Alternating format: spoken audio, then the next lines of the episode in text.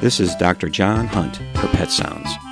Allow me to spend some time with you discussing pets, pet care, and everything in between. Halloween. Not fun for wildlife. I have covered Halloween dangers for our pets in my past pet sounds, but wildlife are animals too. They too are at risk from Halloween decorations and activities. As you are decorating outside, ask yourself can this be a hazard to wild animals? The most common hazard mentioned by wildlife specialists is the fake spider cobwebs hung out in the yard. The webbing is hard to see and may cross bird pathways. Birds and insects can become entangled in the fake webbing and not be able to escape. Stress, exhaustion from trying to escape, or strangulation are often the causes of death. Filamentous garden netting used to hang decorations can act the same way as cobwebs. Avoid decorations near the ground that have loops. Foraging animals may stick their heads through the loop and choke itself. Don't leave candy around outside and throw away the wrappers. Chocolate can be toxic, and plastic coated wrappers can be eaten and cause intestinal obstruction.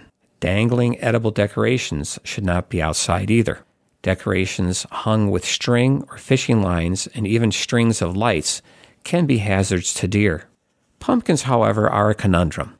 Pumpkins as decorations on porches can attract wildlife such as bears. On the other hand, after Halloween, pumpkins can be composted or a safe source of food for wildlife out in the garden or in the woods. Wildlife isn't used to a lot of kids racing around the yards or congestion of cars on popular trick or treat streets. They may get flushed out of their normal hiding places.